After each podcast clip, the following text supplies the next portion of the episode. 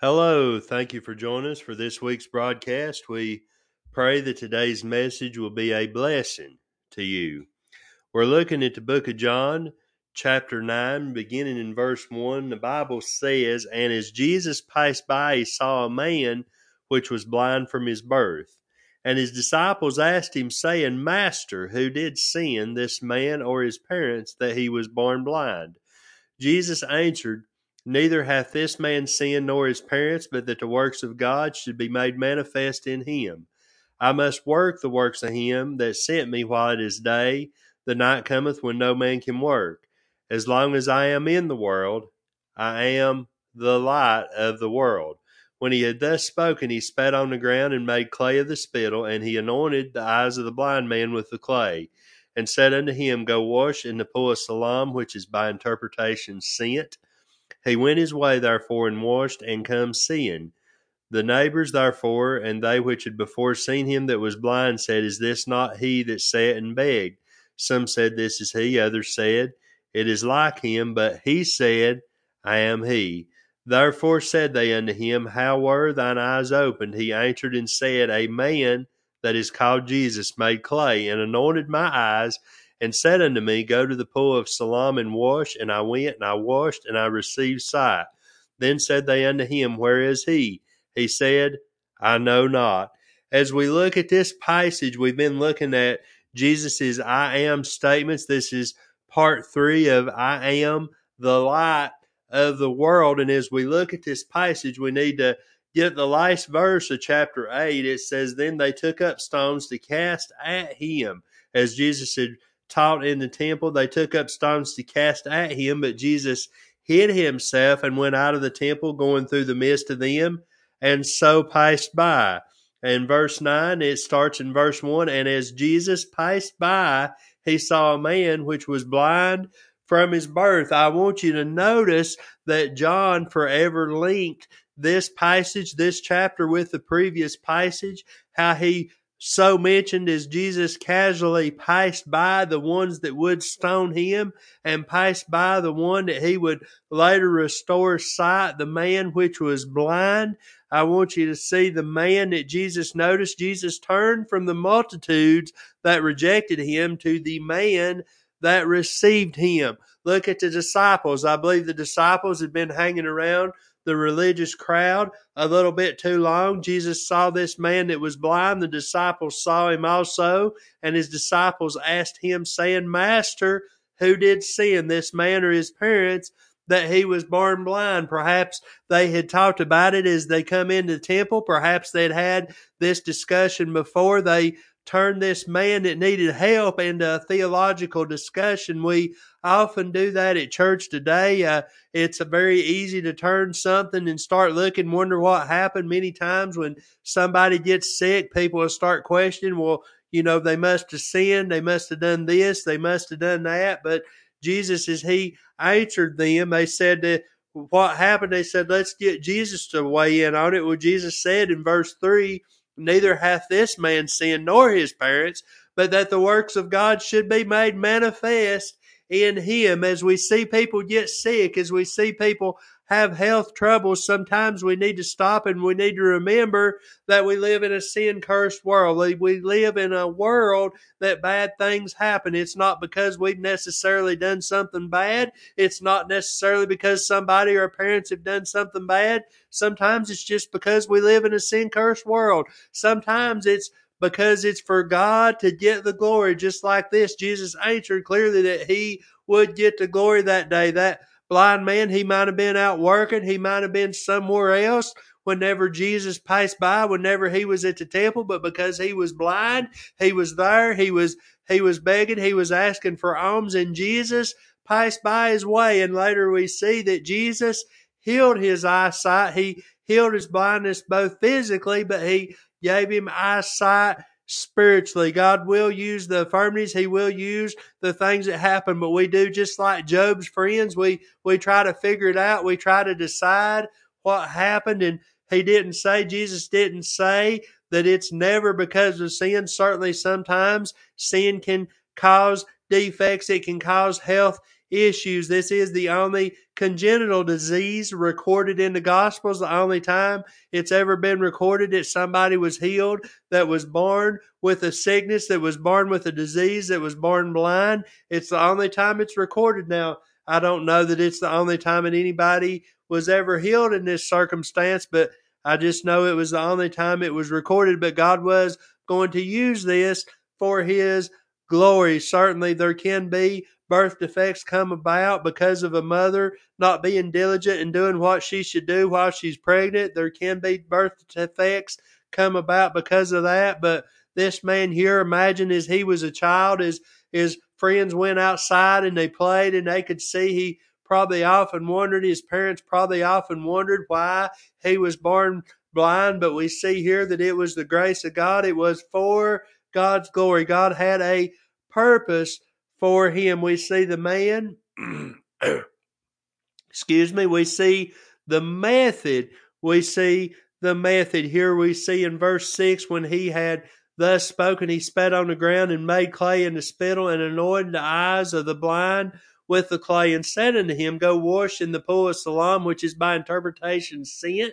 He went his way therefore and washed and come seeing the neighbors therefore they which had seen him that was blind said, Is this not he that sat and begged? We notice the method here. Imagine, if you will, the ones that was healed in the Bible. If they got together, we know Jesus could heal blind eyes nearly by touching them, as seen in Matthew 9, 27 through 31. We see the woman that was that had the issue of blood that touched his garment. We've seen people that was healed just by Jesus' word from a distance. There were many methods used. You might have one that say, "Oh, Jesus has got to got to make clay and anoint eyes." No, Jesus got you've got to touch. They could have all these arguments of how it happened, but I believe that Jesus purposely didn't show a consistency in the method that he used, so we wouldn't think that he always had to work the same way. I'm glad that there's people that get saved at the church altar on Sunday morning, but I'm glad there's also people that might get saved at the local fast food restaurant, the local grocery store. They get saved in their living room. They get saved going out the road, listening to the radio. I'm glad that there's people that get saved in all manner of different ways. Some people get saved in their seat as they come to the altar. Some get saved when they get to the altar and kneel down. Imagine, if you will, if they was only one particular way, one particular routine. Uh, some would say that you have to have to call on Jesus verbally, vocally, but what about the man that was born that was deaf that can't speak? Would that leave him out high and dry? No, no, no. I'm glad that God will accept you. You've just got to come to Him. You've just got to receive Him. We make it a lot more complicated than it needs to be, but I'm glad that it's simple, is as simple as trusted in Jesus, trusted in Him as our Savior. We see the man, we see the method, but I want us to start looking at the miracle. They attacked. Look what happened to this blind man. After this great miracle had happened, instead of receiving Christ, instead of being excited about the change in his life, first they attacked his faith starting in verse 13. They brought to the Pharisees him that aforetime was blind, and it was the Sabbath day when Jesus made the clay and opened his eyes. Then again the Pharisees also asked him how he had received his sight. He said unto them, He put clay upon my eyes, and I washed and do see. Therefore said some of the Pharisees, This man is not of God, because he keepeth not the Sabbath. Others said, How can a man that is a sinner do such miracles? And there was a division among them. They say unto the blind man again, What sayest thou him that he hath opened thine eyes? He said, He is a prophet. They first attacked his faith. They attacked what had happened to him, but he was not going to be shaken. He is not going to be deterred. Why? Because he was blind. He had been blind all his life, but now, praise God, is Jesus touched him. All he knew is he could see when he washed his eyes. Imagine, imagine as he opened his eyes, as he dipped down in that water. Imagine when he lifted his head back out and all of a sudden he could see, he could see people, he could see the sun, the sky, the country, the land that was around him. It was hard to convince him that something special hadn't happened. They attacked his faith. They also attacked his family, they come against the ones that he loved, starting in verse 18. But the Jews did not believe concerning him that he had been blind and received his sight until they called the parents of him that had received his sight. And they asked them, saying, Is this your son, who you say was born blind? How then doth he now see? His parents answered them and said, We know that this is our son, and that he was born blind, but what means he now seeth, we know not. Or who hath opened his eyes, we know not. He is of age. Ask him, he shall speak for themselves. These words spake he spake his parents because they feared the Jews, for the Jews had agreed already that if any man did confess that he was Christ, he should be put out of the synagogue. There was a great consequence. The parents, they wasn't quite as ready to stand as he was. They just pointed them back to him because there was a great consequence. You wouldn't be able to work. You wouldn't be able to trade. You wouldn't be able to buy food. There's so many things that would happen if you was cast out of the temple. They attacked his family. They also attacked his friend in verse 24. Then again, they called the man that was blind and they said unto him, Give God the praise. We know that this man is a sinner. They attacked his friend. They attacked the one whenever they had walked by many times and didn't help him, didn't do anything for him.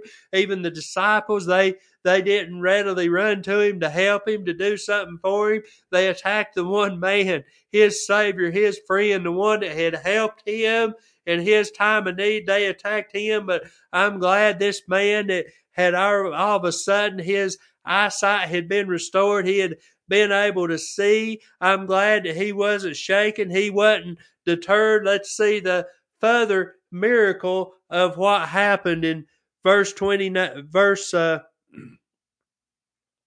excuse me, verse 25, this man listened to what he said. He answered and said, Whether he be a sinner or no, I know not. One thing I know that whereas I was blind, now I see. Then they say to him again, What did he to thee? How opened he thy eyes? He answered them, He said, I have told you already, you did not hear. Wherefore would you hear it again? Will you also be his disciples? Then they reviled him and said, Thou art his disciple, but we are Moses' disciples. We know that God spake unto Moses. As for this fellow, we know not from whence he was. The man answered and said unto him, Why, herein is a marvelous thing that ye know not from whence he is, and yet he hath opened my eyes. His faith wasn't deterred, his faith wasn't shaken. He said, Now we know that God heareth not sinners, but if any man be a worshipper of God and doeth his will, him will he heareth. Since the world began, it was not heard that any man opened the eyes of one that was born blind. If this man were not of God, he could do nothing. They answered and said unto him, Thou wast altogether born in sins, and dost thou teach us? And they cast him out in their self righteous, self righteous religion. They wouldn't receive Christ, but this man, he received him. He did what he said. He went to the pool where Jesus had told him to wash. I don't believe it's a coincidence that the pool was being interpreted sent. He accepted the sent Messiah. These disciples, his eyes, he was he was never as blind as the Pharisees were. He was never as blind as they were. I don't know if his parents had read to him the scriptures, if his parents had taught him, or if he had just listened outside the temple. But look at this miracle. The one that once was blind, the one that once was the beggar, here he is. He's preaching a message. He's telling them the truth. He's telling them what happened. And look what they did. They cast him out. Where did he end up? In verse 35, Jesus heard that they cast him out. And when he found him, he said unto him, Dost thou believe on the Son of God? He answered and said, Who is he, Lord, that I might believe on him? And Jesus said unto him, Thou hast seen him, and is he that talketh with thee. And he said, Lord, I believe. And he worshiped him. He worshiped him like this blind man. We need to get cast out of man made religion. We need to get cast out of dead religion and we need to fall into the Savior's arms. The key verse in this passage, I believe, is verse 38. The blind man said, Lord, I believe. And he worshiped him. We need to get away from what man says we need to do. We need to get away from what man thinks we need to do. And we need to receive the Lord and we need to worship him. I challenge you this morning as you head to church or as you head back, if you're listening to the evening broadcast, if you head back this evening, I challenge you to worship him, believe and worship the Lord. Put your faith, put your trust in Him. Give Him all the glory. God bless.